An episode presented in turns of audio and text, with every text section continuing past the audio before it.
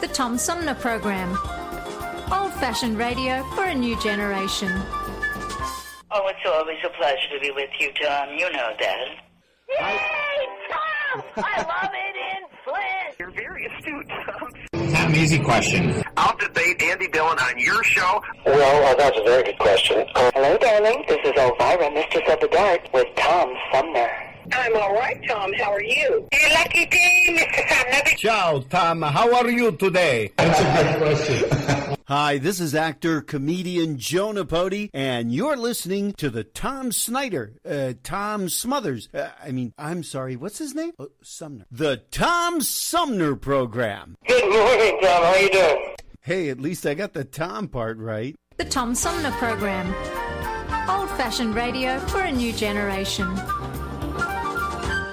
We are strong, we are resilient, and we will get through this together. But these are stressful times, and it's important to also practice good self care. It's normal to feel overwhelmed, anxious, or afraid, but there is hope. Reach out to someone, connect with your friends, stay in touch with your community, and know that you are not alone. Learn more at wearebroadcasters.com slash hope, furnished by the National Association of Broadcasters and this station. MTA Flint is nationally recognized for continually seeking to provide sustainable, reliable, and cost efficient transportation for individuals throughout the region. Through work related and non emergency medical transportation and Your Ride services, MTA is moving people with future and alternative fuel technologies. More information about MTA Flint and specialized services is available at mtaflint.org. This is Mayor Sheldon Neeley, and you're listening to the Tom Sumner Show. Hey, welcome back, everybody, uh, as we roll into hour two of Armchair Politics, uh, our weekly roundtable on the Tom Sumner program. And joining me for today's edition of Armchair Politics, we have our roundtable regulars, Flint's premier political pundit, Paul Rosicki. Paul, welcome back. Always good to be here. And longtime Genesee County Republican Henry Hatter. Henry, welcome back. Thank you. And joining uh, the roundtable regulars this week, we have community activist Arthur Woodson. Art, welcome back. Thanks for uh, being Thank here you. today. Thank you. Oh man, I'm having a man beautiful time with with the experts. Well, we I, I count you an you. expert, too. I count you among those, uh, Art. Although I do tease Art Yeah. about being against everything, um, but but that gets back to what we were talking about at the end of the first half. Um, I, I had just uh, raised the question about. Uh, Former Speaker of the Michigan House of Representatives Lee Chatfield stepping down from a position because of pushback, because of positions he took while Speaker of the House, um, l- primarily dealing with um, his blocking new legal protections for LGBTQ workers. And Art was uh, making the point, a very Republican point, I might add, about the government not being able to restrict people's behavior. And I was uh, uh, raising, I raised the question before we, uh, before we rolled over into the second hour, if if it's different for uh, protections versus restrictions. You know, is it is it okay for the government to step in and and provide protections, non-discriminatory legislation, and that sort of thing? Um, Oh, you mean like funding for no, abortion? no, I'm saying like for Laws. like like for like like example. I give you I give you an example. Okay. quick, guarantee Go ahead. against discrimination. I, I don't like when the government jumps in on either side because they Mm-hmm. allow lawlessness so that they can invent laws. Just like example, 1994 crime bill, where crack cocaine was mo- you get more time for crack cocaine than you did for powder cocaine, and it disenfranchised and it, I mean, really affected the black community. So Mhm. i- when they step in, it's not to benefit us. And then they came Yes. with private private prisons. So Yes. it wasn't to benefit the people; it was to benefit them. So I do not like big government. Period. Just like smoking cigarettes in bars. If you don't like cigarette smoke, don't go in there. Go in the bars. Right. I mean, that's private. they they opened the bar with private money. It's their money. They should be able to say whatever they want to do and do what they want to do in their bars. It's their money. Arthur is truly a Republican. it it sure sounded like it at No, least you're, at this. Art's a libertarian at this point, I think. Yeah, Yeah, I think he that's can be probably that true. too because they're close. I think No, that's- I'm just. yeah, I mean. I'm just. I'm just. I'm just. I'm just uh, real. I mean, No, just and- common sense. and I'm I'm with you on the on the whole uh, smoking in bars thing because uh, Yeah. you know I started out at a time when um, bars had long established been the place you went to smoke and drink. And now people Right. are, you know, they're eating buffalo wings and watching football games, and you know that's not what bars were meant for. Right. Right. But anyway, that, that's after years and years and years as a militant smoker. That's been my my take on that. But we haven't. You you haven't finished the conversation. This was about LBGT. I want to know where the recommendation. Where are we going with that? Well, the the question wasn't about for or against LGBTQ. It was about whether or not elected officials, Yeah. once they leave office, if they should be, you know, held accountable for the positions that they held and the positions they took while they were in office. Should it cost somebody a, a potential Well, gig? you know, you got to remember that those in- individuals are elected individuals. They have a constituency, and they have to listen to that constituency. You know, so But- and but- again, but at least when I when I saw the they- story, I wonder he he he seemed to step aside so quickly. I wondered whether it was simply was it his decision, or was he elbowed aside by the organization? Well, I think But once I- I the kinda pushback wondered- started, um, Paul, I, I think uh, he became not a good fit for the organization. Yeah, I, I mean, I, I wonder if I he, he made that decision, And he realized it too. I mean, he, you know, he Yeah, stepped that, right that was up. the take when I saw the story. yeah, I mean, That who could would want somebody? Who would want somebody that will affect, if you know, the outcome of if they doing it for profit? I mean, let's let's look at Governor Snyder. Governor Snyder was offered a job at Harvard, wasn't it? And they took it back because of the outcry of the people. Yeah, So that's right. so, so I mean, you have to be cautious of your decision making when you are in office. Um, things that you say. I mean, that, You know, that, you have that's to ex- you have to accept responsibility. There are some Correct. things that lead you. But you know, there's a why Well, in the he, road. you know, he'll end up at the Mackinac Center or some other Yeah, he Republican, you know, the Cato conservative, Institute. yeah, some conservative Yeah. think tank.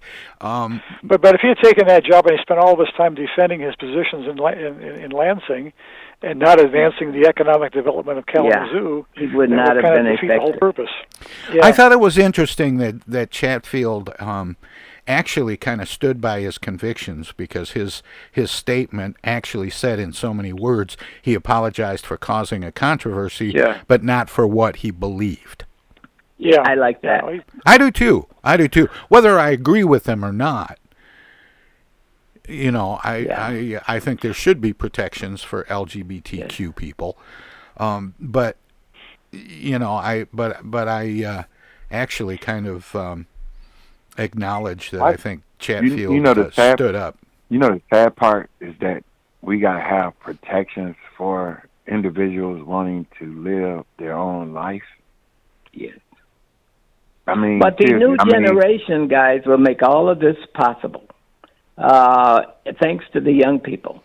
The old people who wanted uh, one uh, one man, one woman to make a pair, uh, that's gone. And uh, thanks to the that, new that, that appears to be true, Henry. I think that this. Yeah. Yeah, I That's think it's a big generational shift there. Yeah, And all of this other stuff will come to pass too. Right. But he won't. Then you know the, the real part that we should be looking at is how these politicians use the revolving door about how I help certain organizations out, and then once I retire, I'm You able to go with one to of that those organizations, organization yep. and get a seven hundred and fifty thousand dollars salary. That's the that that happens. looking at. That happens an That's awful lot, and you're yeah. right to point that out. Governor Gretchen Whitmer signed an executive order Saturday declaring a Michigan state of energy emergency to ensure adequate propane distribution over the coming days. The order temporarily suspends restrictions on commercial driver hours to allow the immediate delivery of energy to homes and businesses uh, according to Whitmer's office. It exempts motor carriers and drivers transporting propane and heating oil from compliance with maximum weekly driving and on duty limits. The order took effect immediately and will remain in effect through the end of the month. Has the governor developed an MO or modus operandi of uh, declaring an emergency to set the stage for acting independently of the legislature? Uh, it appears that way, and she needs to be cautious because she's got to run for election, and uh, she's Well, got to make sure that all of this stuff doesn't come crumbling down on her.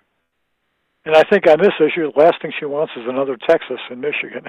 Yeah, she doesn't want a Texas. Doesn't want to see that happen.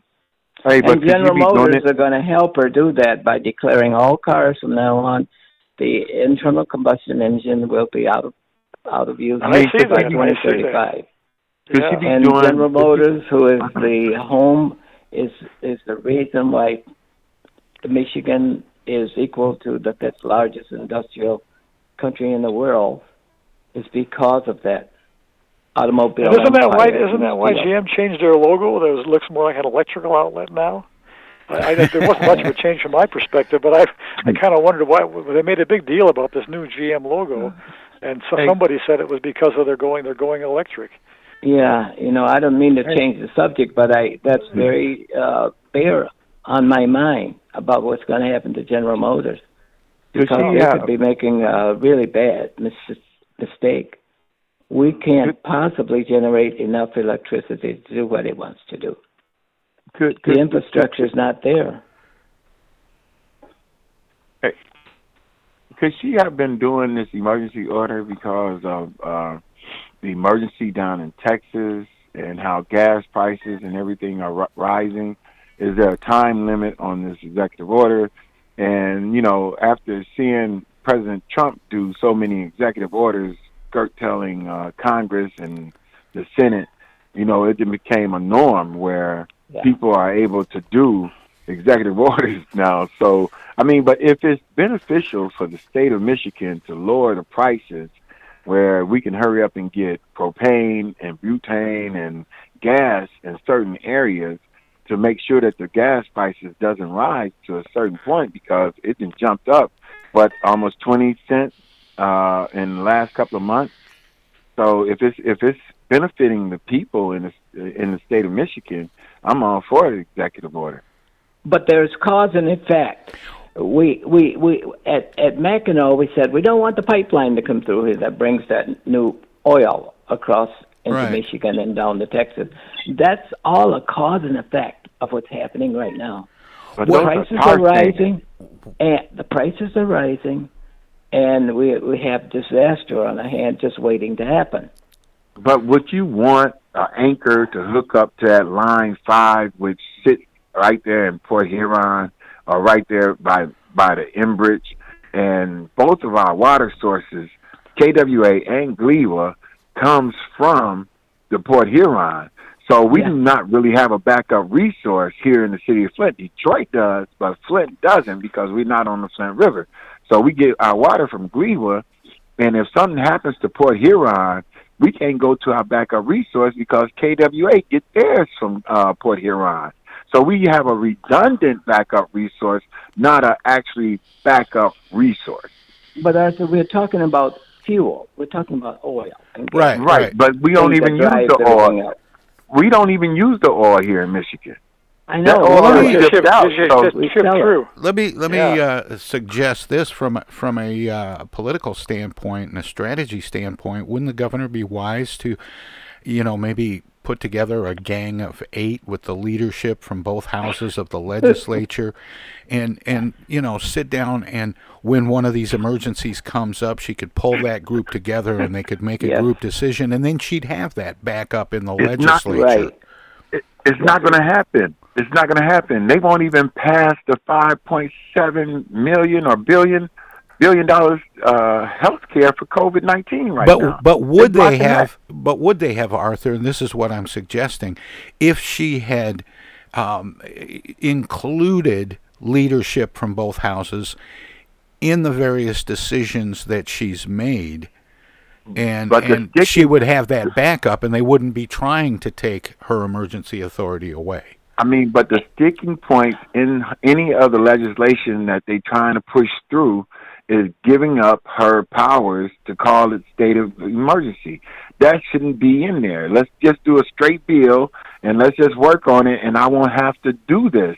But you're trying to force me to sign a bill that makes me give up all my uh, powers, and that's not right for the Republicans to be doing that.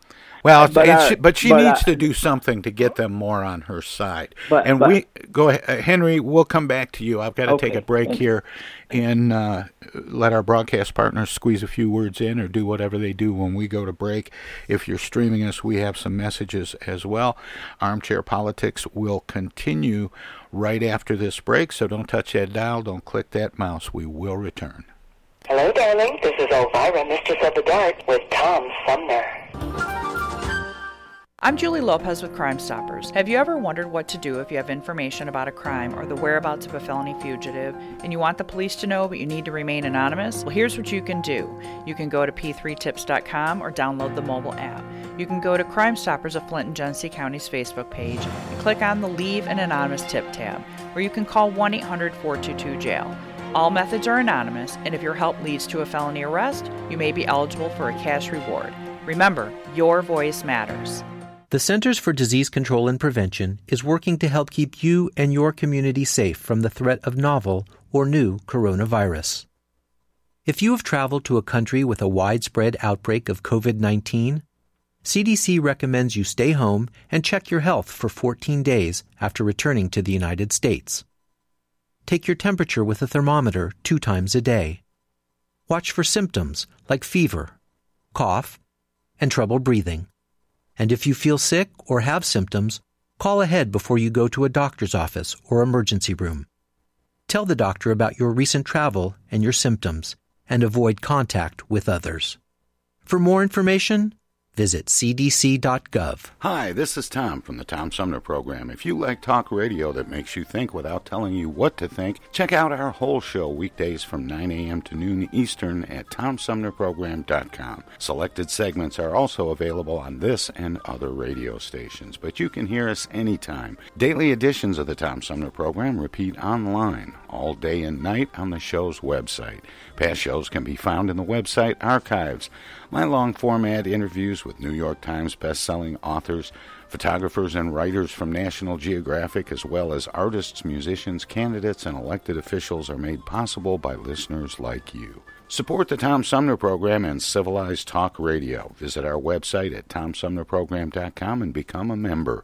You can make a one-time gift or become a sustaining patron by taking the link to the Tom Sumner Program Patreon page. Thanks for listening and thanks for your support. I know this is a really hard time for everyone. We're facing a killer virus, economic pain, and all the frustrations of being cooped up at home. Believe me, I have two teenagers to deal with.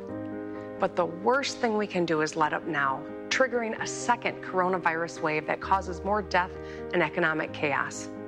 What you're doing is working. You're saving lives. So let's all hang in there and please stay home and stay safe. Discoveries. They happen when we least expect them in places we thought we knew. And discoveries have a way of teaching us a little more about ourselves along the way. Welcome to Flint and Genesee County, where up north meets down south. Home to Michigan's largest county park system and a vibrant culture. A place filled with discoveries we've yet to make throughout acres of beautiful lakes, wetlands, and woods, and in the diverse city beyond where the uplifting melodies of gospel choirs fill the air, where the work of renowned artists color the galleries and museums, where the fresh fruits and vegetables at the downtown farmers market awaken our senses, and where the cultural center and planetarium broaden our view of the world. Let's spend a few days enjoying the wonders of Flint and Genesee County, where the joy of discovery is pure Michigan. Your trip begins at Michigan.org. Tom Sumner Program.com. The Tom Sumner Program.com. Hello, this is State Senator Jim Ananich, and you're listening to the Tom Sumner Program. Hey, welcome back, everybody, to Armchair Politics on the Tom Sumner Program, our weekly roundtable with roundtable regulars Paul Rosicki and Henry Hatter, joined by uh, Flint community activist Arthur Woodson. And welcome back, everybody. Uh, when we Thank went to you. break, Henry was just about to uh, Yeah. say something. Just You real, pick it up real there? quick. I, I want to ask uh, Mr. Woodson here. Do you recall how the Dem- Democrat senators reacted to the negative uh, negativity uh, when Donald Trump uh, executed uh, executive orders? How negative they were. Yeah. Well, Yeah, now they was- translate they quickly, quickly to they was- Michigan, Yeah, and they evaluate they- how the Republican Party is reacting to Governor the governor's re- ex- executive orders. It's the same kind of behavior. Now, there was one case, and I'm all done when I say that.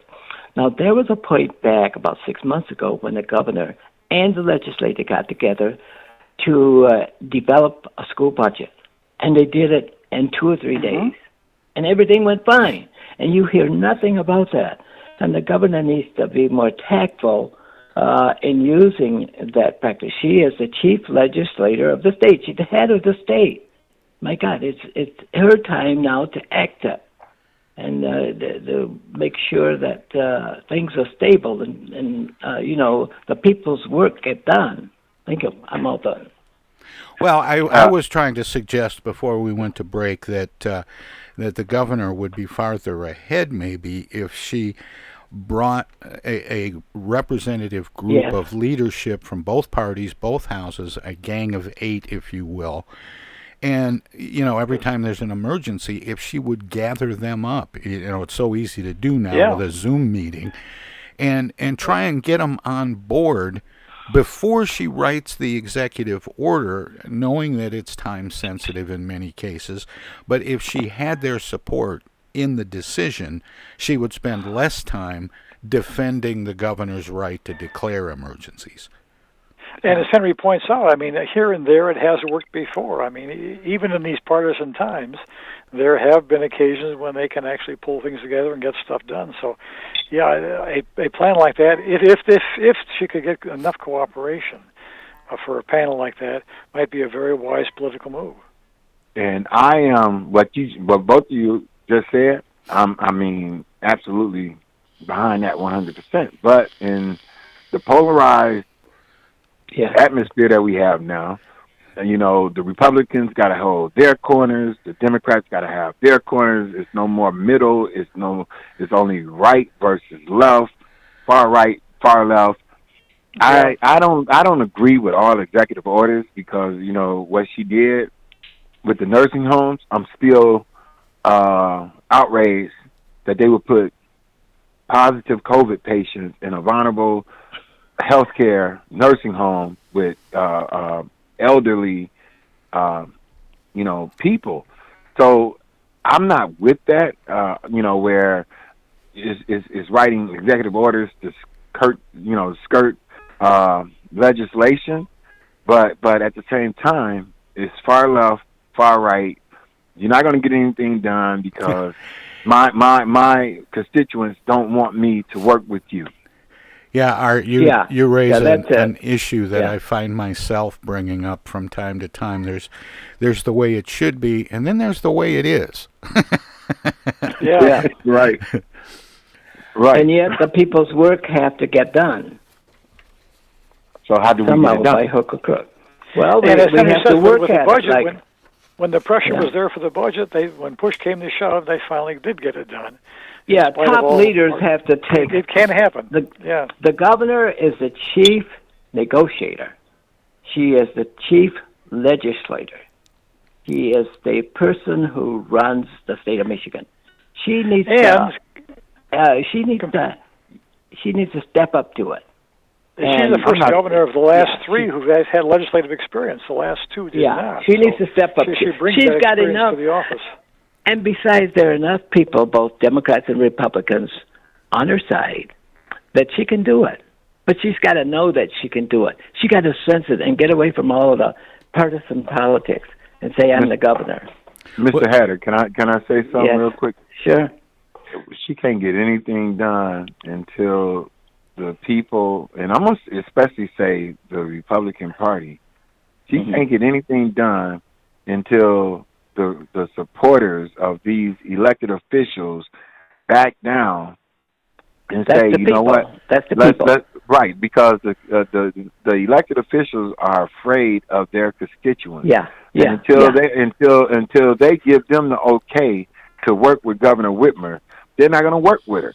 No, and, but- and, until y'all find somebody that can go to the people and say, "Hey, y'all, listen, we got a bag down." No, it's um, not. We y'all. It's we. It's we. it's got to be we. Okay. Uh, and because and- we're and the all. reason for- yeah. That's that's that's a that's a fair distinction, Henry. I, I like I like that.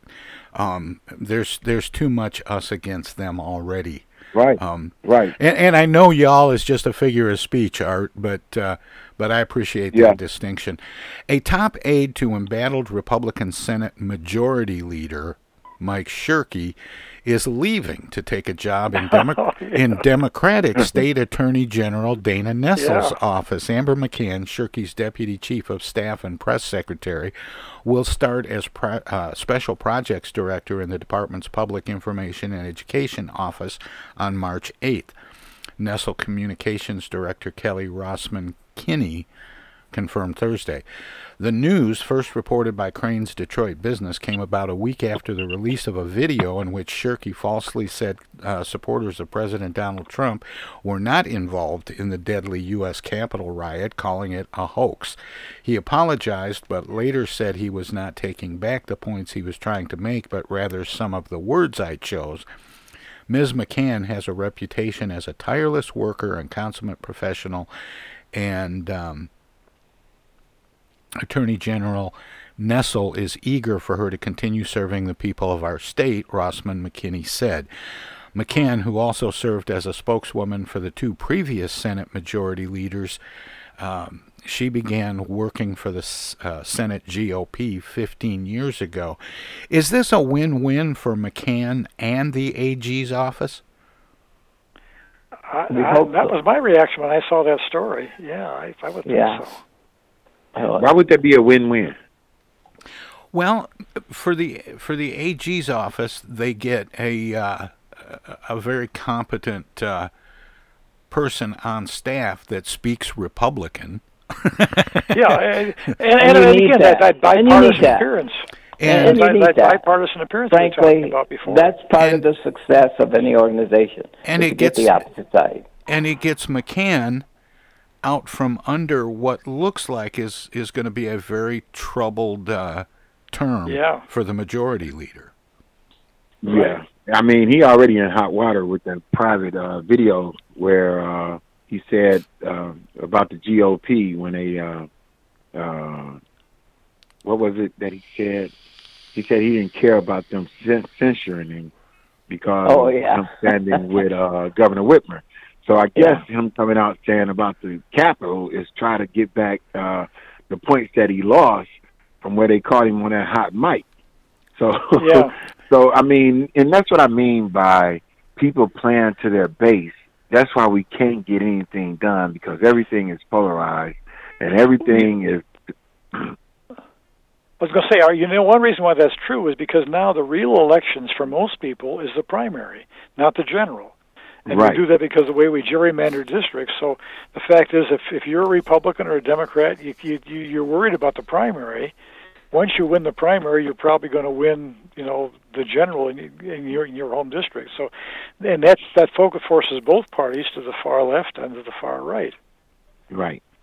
I mean, that's just like I'm running for second ward, and more uh, Councilman Davis.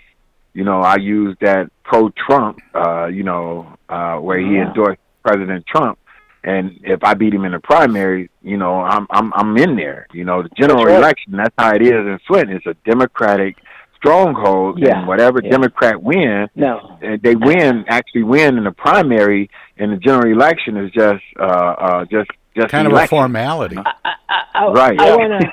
I want to support uh, Mr. Woodson here with what you just said, and this will elucidate something I said at the last uh, session that Republicans can never win at the precinct level. And here's a great. Here's a great. Uh, you you will see Davis here. This is a great uh, posture to watch this evolve, and and I know it's going to be Woodson because Republicans don't rise out of uh, Now the- local communities. The question is, if if Art wins this second ward seat, Unless who's going to hog more mic time, Art or uh, Eric Mays? that that could be that'd be something to watch. You thought you thought the meetings were long now. oh, I think we can st- we can start taking bets on that right now. no, no, no, no. And you know what? And you know what? Uh, people would lose because here's the thing, right? Before I go to the council meeting, I would be done done my due diligence, and I would be done asked my, all my questions during the committee hearing. So when it comes to city council, if if I have a question, By then, you're ready it's gonna to be vote. something right. You know, if I have a question, it's something that you know just came that day, but I had already did the research and my due diligence on whatever that that resolution is. So I don't even need to talk at council meeting. Everything's supposed to be done at committee hearings. That's That's that's, a very good point. and I'm glad to hear I'm glad to hear someone say that because that's how it works. That's And- that's the theme of my next thing for East Village is, is the council meetings and they're they're endless. Yeah. I mean, chaos you have to look at it. You they argue more about the rules, whereas Exactly. whereas this group don't uh, acknowledge the rules when it's beneficial or, or when it's against them. But when it's beneficial for them, they acknowledge the rules. And then this Yeah. group is trying to show that other group that you're not acknowledging the rules. So I mean, it's it's it's, it's just that you know people just have to work together. And uh, Eric, you know what? Me and Councilman Mays have been on uh, interviews together, and we have respected each other talking outside of council. So I know if we on council, I know that I can talk, especially professionally, with him being on council. If I can do it on radio interviews and everything else.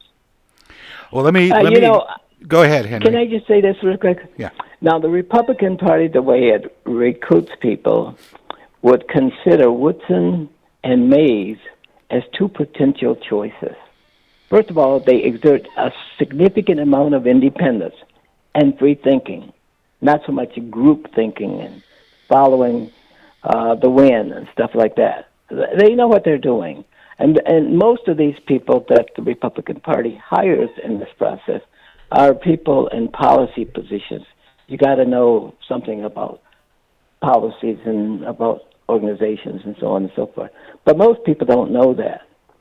They they function just like the city council does. But I'm glad to hear uh, the uh, new councilman for that area say that. Well, let's move on. Governor uh, Governor Whitmer is one of two U.S. governors, uh, along with uh, Maryland Governor uh, Republican Larry Hogan, that are uh, testifying uh, today in Washington uh, for a U.S. Senate committee hearing on infrastructure. And I'm going to kind of move into a lightning round here so we can squeeze as many Okay. things in as we can before the next break. But do you think the governor can attract federal dollars to help, quote, fix the damn roads? Mm, You I think to- I think with their ties It's gonna with be their ties to Biden, the Biden campaign, it'll probably help. Yeah. I, I, Uh, well, I don't. I don't know what. I don't think this is going to help. They got to help out the big blue states, Texas, who has mismanaged money. Uh, also, New York and California. They got to save those states from themselves, so that there'll be. They they don't know where to find money. There's no money to be found except through taxes and cutting uh, and cutting benefits and stuff like that. There's no money out there, no discretionary money. I'm I'm, I'm tired of them uh, really uh, doing stupid stuff. You uproot a family to put 475. You uproot a whole uh, race to put 475 through the city. And then you want to take a whole bunch of money to tear up that 475 that you put down uproot family to connect Yeah. to downtown. I mean, you you you spend money to waste money. I mean, it doesn't make sense. And Flint isn't even fixed yet, and you're talking about the damn roads. We Well, haven't talked about the water. Uh, yeah, yeah, that's right. And and and I don't dare bring that up with as little time as we have Right. left. But but but no, me- I'm talking about I'm talking about Gretchen Whitmer. I'm talking about Governor Whitmer, Right. not, not us. let's uh, let's flip over to uh, to Washington, where uh, congressional uh, Democrats have drafted a plan for the formation of a 911 style or 9/11 style commission designed to investigate what led to the January 6th Capitol insurrection. Um, I'm, I'm going to just race through this and get right to the question. Would it be better to leave these investigations up to the Justice Department? Hmm. I was I was just That's getting ready, it. I was I, I was just getting ready to say well, you don't have to go far. President Trump. I'm sorry. yeah, yeah. If, if it becomes a real investigation, if it's simply one more political attack, that's not going to solve much. I'm afraid. If it's No, simply that- a partisan attack, No, people want, no. but, but people want better answers than that. No, I We mean I wanna was know looking at truth. Yeah. I was looking at the hearings yesterday, and, and you know I saw where the Capitol Police said that the FBI only gave them a day in an email to prepare for January the sixth. It was a breakdown throughout the whole system, Yeah. and yeah. you know, I believe that they do need a task force in order to to to uh, bring in, in the information because the Justice Department will be clogged up trying to get information, for, uh, you know, subpoenaing uh, certain documents, and then it's going to court. And I mean, Yeah. yeah, you need you need a task force in order to do that. Yeah. and this is this is certainly a bigger threat than just what happened on January 6th. I mean, there's threats against state capitals. There's organizations out there that looks like they may try something in the future. So there may be some justification to look beyond the courts as well for that. But, but I don't think that most people want the Capitol to have fences around it and troops around it. For uh, 238 years, it's been open on a prairie. People could walk in with muddy boots and stuff like. They did not want their leaders walled up behind a a uh, barricade. Who was it? Uh, Thomas Americans Jefferson that used to have that. That uh, there was an open door policy at the White House, wasn't it? Thomas Jefferson, uh, Paul, that that had a big block of cheese. that, Yeah, Yeah. that's that's, Yeah. that's, Yeah. right. But- and even even But- during Lincoln's time, you could walk into the White House and you know Yeah. ask for a job or make make a pitch about something or another. Yeah. That's true. But here's here's the thing. Luckily, the, the the Capitol wasn't burned down like the White House was back in 1812. Yeah, that's So right. Yeah, was it 1812? true. I mean, this this this is the first time. this is the first time. This This is is Guys- the first time that this No, didn't happen. that is no so, association with that. We were at war. no, then. no, no, Yeah. no. What I'm saying, president. I'm not. I'm not using it as a you know as an example as far as that. What I'm saying is it could have happened. And right now, you have so many different things in in the atmosphere and temperature, and you know everybody's at a, a, a fever pitch of really, you know, it doesn't take much. All I have to do is say boo, and you ready to shoot me now. You know, Yeah. so so right now, after COVID is gone, people are able to go on vacations. People are able to move around freely. Then the gates come down because right now everybody's sitting on internet waiting for something to take their frustrations out on. yeah, I- I, There was a, I a think that isolation does feed into that. There was a story that came up that I thought was kind of interesting, and I'm not sure exactly how I feel about it. So I'm I'm going to see how you guys react. Um, Democratic uh, Representative Alexandria Ocasio Cortez has raised almost five million dollars in her fundraising efforts to help Texans hard hit uh, by last week's winter storm. Now, she's a Democrat from New York, and she uh, actually went there to help out with distributing water and blankets and so on. What do you think of this New York Democrat helping out Texans in uh, in their emergency? Is this good PR for her? Are her constituents going to grumble about this a little bit? Yeah, I think people it's are good- going I to think it's about anything. It softens her image. I mean, she was had this But- image as this hard left you know, angry angry person, and I think it softens her image a bit. Yeah, I think I it does too. And I, think I- it's a I good thing. I don't think it does because Moolenaar from uh, Midland area, uh, he's a Republican and he uh, Yeah. he's the one that passed the the bill uh, in in the House, sponsored the bill in the House to give us the 159 million dollars here in the city of Flint. Yeah. I think that it doesn't soften her. It just goes to show that even though uh, you know Trump named uh, you know put a name to uh, you know the four, it goes Squad. to show that they do Yeah. have a. it goes to show that they have a heart, and it goes to show that they will work outside of their their districts to help out you know other people, regardless of Republican or Democrat. Uh, and, and you know we're still human, so New I think York it hurt, needs I think more. it helped. New York needs to help more than Texas. No, right now, Yeah. right now, during this emergency, during this emergency, they need food, Yeah, water, last week, yeah. and and then you know their uh, electric bills are twenty thousand dollars because they are they have their own power grid, which you know they never thought this would happen.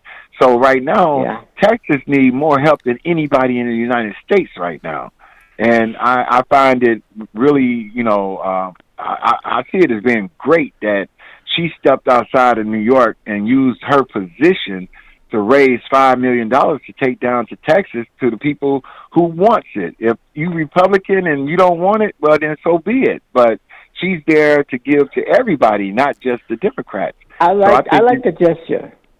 Yeah, good, good, Yeah. good, good PR. No matter how you cut it, I think. I, like, Yeah. Well, I don't think it's going to hurt her in New York at all. Let me see if I can squeeze one more in in about we have about two minutes. Um, leaders of a campaign to recall California Governor uh, Gavin Newsom have now gathered more than a million signatures and are basically on track uh, as they inch toward a March deadline to qualify for the ballot.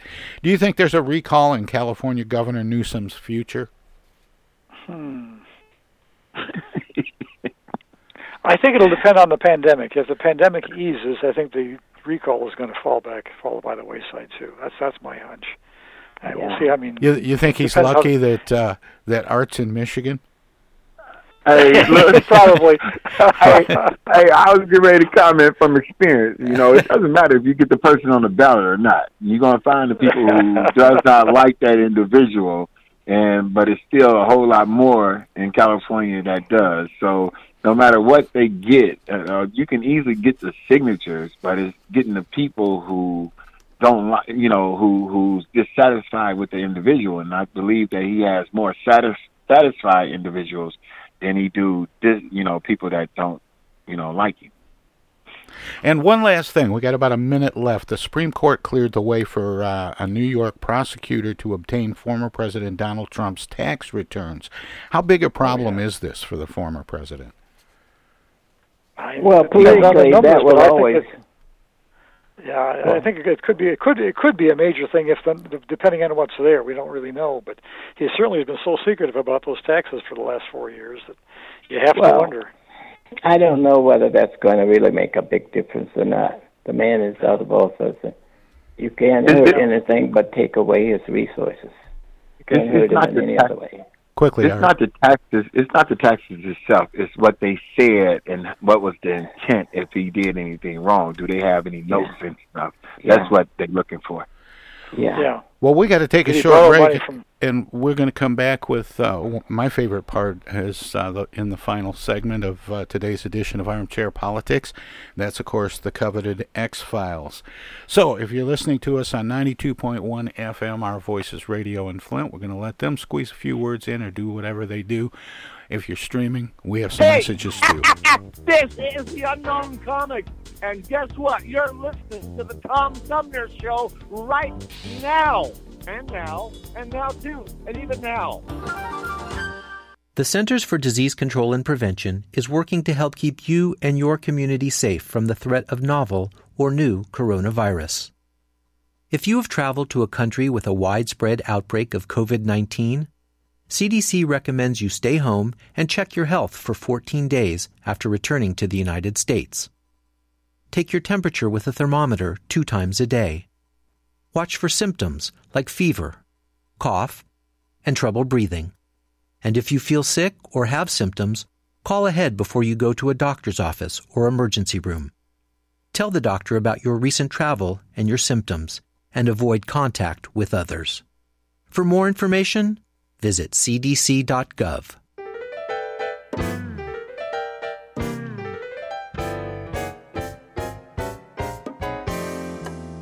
The Tom Sumner program has hosted live candidate forums for local, state, and national offices at bars, restaurants, coffee shops, and colleges. Armchair Politics has gone to Lansing, Frankenmuth, Birch Run, and Hell. Hell, Michigan, that is. We've done shows all the way to the Mighty Mac and back to the bricks. We've done remotes from a baseball stadium in Lansing, a grocery store opening in Flint, and from a moving train. We'd like you to tell us where to go next. You can write to us at TomSumnerProgram.com, call us at 810-339-8255, or contact us on Facebook. This is your chance to tell the Tom Sumner Program where to go.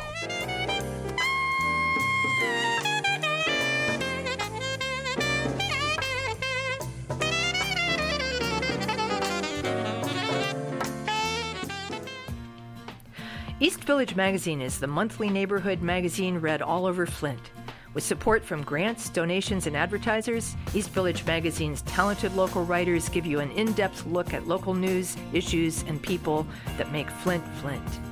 Copies of East Village Magazine are available at many of your favorite shops and restaurants around Flint or online at eastvillagemagazine.org. East Village Magazine, community focused and community supported. Discoveries. They happen when we least expect them in places we thought we knew. And discoveries have a way of teaching us a little more about ourselves along the way. Welcome to Flint and Genesee County, where up north meets down south. Home to Michigan's largest county park system and a vibrant culture. A place filled with discoveries we've yet to make throughout acres of beautiful lakes, wetlands, and woods, and in the diverse city beyond where the uplifting melodies of gospel choirs fill the air, where the work of renowned artists color the galleries and museums, where the fresh fruits and vegetables at the downtown farmers market awaken our senses, and where the cultural center and planetarium broaden our view of the world. Let's spend a few days enjoying the wonders of Flint and Genesee County, where the joy of discovery is pure Michigan. Your trip begins at Michigan.org. If you are sick with COVID 19 or think you might have it, take steps to help protect other people from getting sick. Stay home except to get medical care. Call the doctor before visiting. Separate yourself from others who live with you. Wear a mask to protect others. Cover your coughs and sneezes with a tissue and clean your hands right away. Avoid sharing items with other people in your home. This includes things like towels and bedding. Be sure dishes are washed in hot water or the dishwasher before anyone else uses them. Stay aware of how you feel. If you start to have difficulty breathing, or if you're worried about your health, call your doctor. For more tips, visit cdc.gov. I get the uneasy feeling Rod Serling is behind one of those doors. Rod Serling. Rod Serling. What's this, the Twilight Zone? Where is everybody? I would have been headed for the Twilight Zone. Twilight Zone? If I go any lower, I'll be in the Twilight Zone. All right. Oh, but Jethro's right at home in the Twilight Zone. I'm in the Twilight Zone. Now, having made this little jaunt into the Twilight Zone, I got a feeling something strange is about to happen. In the Twilight Zone. Hi, this is Ann Serling, and you're listening to the Tom Sumner Program.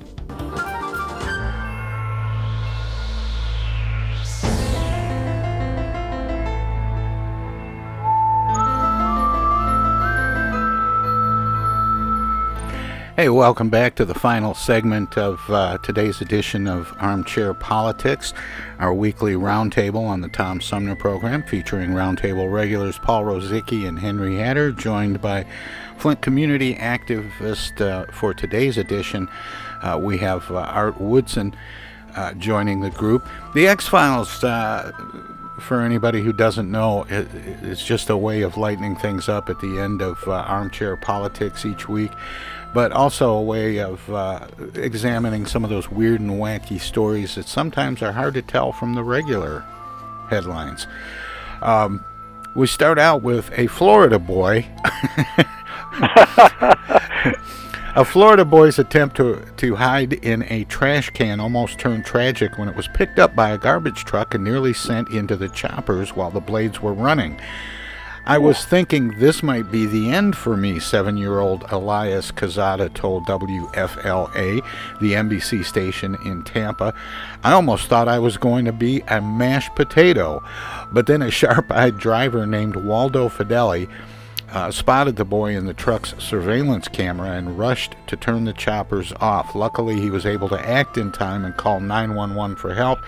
Little Elias suffered a minor cut and perhaps the beginning of a lifelong aversion to a certain household item. he told WFLA, I don't like trash cans anymore. Um, I wonder why.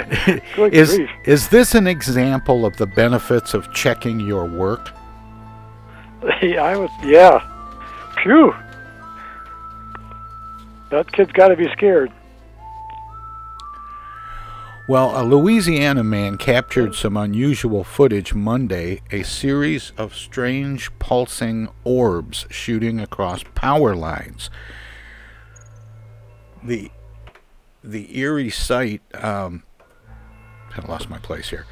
Oh, the eerie sight came complete with sound effects and almost sounded like a tornado. Uh, according to uh, Christopher Fitzmaurice, who filmed the scene, he told uh, New Orleans CBS affiliate WWL TV the glowing orbs were caused by a power surge released as a transformer failed in Kenner, a suburb of New Orleans. The station said about 10,000 people were without power on a chilly day after the surge. Others in the area captured similar footage. Are they sure these orbs were power surges and not, say, weather balloons? I say power surge. Or Not swamp sure. gas. Yes, yeah, swamp gas. Right. Um, well, in a scientific discovery reminiscent of the plot of 1982 science fiction thriller The Thing, researchers have discovered life in Antarctica that theoretically shouldn't exist. Instead of a grotesque shape shifting alien parasite, though, these life forms are sponges along with what appear to be barnacles. They were discovered after scientists with the British Antarctic Survey drilled beneath a section of the Filchner Run ice shelf, which is more than, uh, well, it's nearly 3,000 feet thick in northwestern uh, Antarctica. The team lowered a camera into the ice shelf hole to see what lay beneath and filmed the organisms clinging to a boulder, the first time that such life forms have been recorded beneath Antarctica's ice sheets. According to the team's findings published Monday in the journal Frontiers in Marine Science, the, suspe- uh, the sponges and suspected barnacles appear to be filter feeders, which feed by pulling out phytoplankton and other microscopic organisms from water. Hugh Griffiths, one of the authors on the study who analyzed the footage from the expedition, told New Scientist magazine that there's all sorts of reasons they shouldn't be there, and said that the nearest source of sunlight needed by phytoplankton to survive was about 370 miles away. Nevertheless, the uh, discovery hints that the seemingly harsh waters beneath Antarctica's ice may be more life sustaining than initially thought. What other sorts of creatures might exist in unexpected places? Uh, like bacteria, plankton. Uh, you- y'all want to hear something? I don't know. Intelligent life in Washington? yeah, they- Yeah. that- Y'all wanna hear- uh, all jokes aside, I Um, yeah, go go ahead, Art. All jokes aside, I talked, I discussed this main thing right here with Homeland Security, especially during where we were talking about climate change, how the shelves is falling off and going into, you know, the oceans and everything, right? Right. These are bacteria that we do not know about. So these uh, bacteria and, and uh, be getting into the oceans, into like dolphins, tuna, all this, causing um Yeah. illnesses that we into the don't food chain. about. Yeah. Right. Into the right. food chain. Yeah. So, so Right. we don't know about these illnesses that's coming yet.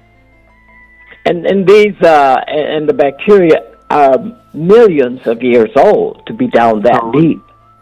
So Right, they- that's true. They living now, so we don't know if they're gonna live once that stuff fall off that iceberg and go into the ocean, and then the fish eat uh eat that bacteria or that parasite get into that fish. Then we turn around and catch it the tuna, and we eat it, and what happens to us? Well, if it doesn't kill us, it makes us stronger. We adapt. One That's a hope. dangerous phrase, Henry. Yeah. With the big heads and the big feet. yeah, we're we're learning that this past year. Well, I have one more here from an Alaskan woman who found uh, life in an unexpected place. She had the scare of a lifetime when using an outhouse in the backcountry, and she was attacked by a bear from Ooh. below. I got out there and sat down on the toilet, and immediately something bit my butt. Right as I sat down, Shannon Stevens told the Associated Press on Thursday. I jumped up and screamed when it happened. Stevens, uh, uh, her brother Eric, and his uh, girlfriend had taken snowmobiles into the wilderness February 13th to stay at his yurt located about 20 miles northwest of Haines in southeast Alaska. Her brother heard the screaming and went out to the outhouse about 150 feet away from the yurt. There he found Shannon uh, tending to her wound. They at first thought she had been bitten by a squirrel or a mink or something small. Eric brought his headlamp with him to see what it was. I opened the toilet seat, and there's uh, a. Um, hang on just a second. we got to get Henry back. Sorry, I got I got shut off. Sorry. Okay. All right. I'll Uh, pick it up where I left off. Um, I opened the toilet No. seat, and there's just a bare face right there at the level of the Whew. toilet seat, just looking right back up through the hole, right at me, he said. Which hole? I just shut the lid as fast as I could. There's a bear down there. We got to get out of here now, he said. And we ran back to the yurt as fast as we could. Once safely back inside, they treated Shannon with a first aid kit. They determined it wasn't that serious, but they would head to Haines if it worsened.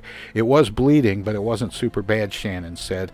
Alaska Department of Fish and Game Wildlife Management biologist Carl Koch suspects it was a black bear based upon photos of the tracks he saw and the fact that a neighbor living about a half a mile away sent him a photo of a black bear on her property two days later. Koch suspects Shannon's wound was caused by the bear swatting at her with a paw rather than being bitten. Either way, the Yeah. location might be a first. Should people make a habit of looking before sitting in a wilderness outhouse? I don't I don't know what they love to see down in that kind of a situation. Well, if you, if you see a bear looking back, you better leave quickly. They certainly didn't. Yeah, you really should because there may be snakes, uh, stuff like that. Yeah. Yeah. Well, hey guys, that wraps it up for today's edition of Armchair Politics, and I want to thank our roundtable regulars, Paul Rosicki and Henry Hatter. Thank you guys. It's always uh, great when you're here. And thank you, Art. You were great. I think I think you are. You know, I Great, Art. Good to have you here, Art. Henry. Yes, thank you. Thanks, Art. I hope you. Uh, I hope we don't wait so long uh, to have you back. I'm, I'm just waiting on you all. You know, you know, I, I enjoy being in your in, in all three of your presence. well, take Thank care. you. don't know what they have to say. It makes no difference anyway. Whatever it is, I'm against it. No matter what it is or who commenced it, I'm against it. Ending with uh, Art's theme song there from Groucho Marx. Whatever it is, I'm against it. Anyway, uh, thanks for tuning in to today's edition of uh, Armchair Politics. Thanks again to the roundtable regulars, Paul Rosicki and Henry Hatter. And uh, also to uh, Art Woodson for joining us this week. There's Smoke and George. I got to head on down the hall to the living room. But um, I'll be back tomorrow with another edition of the Tom Sumner program. So join us at 9 o'clock uh, tomorrow morning. In the meantime, good night, everybody.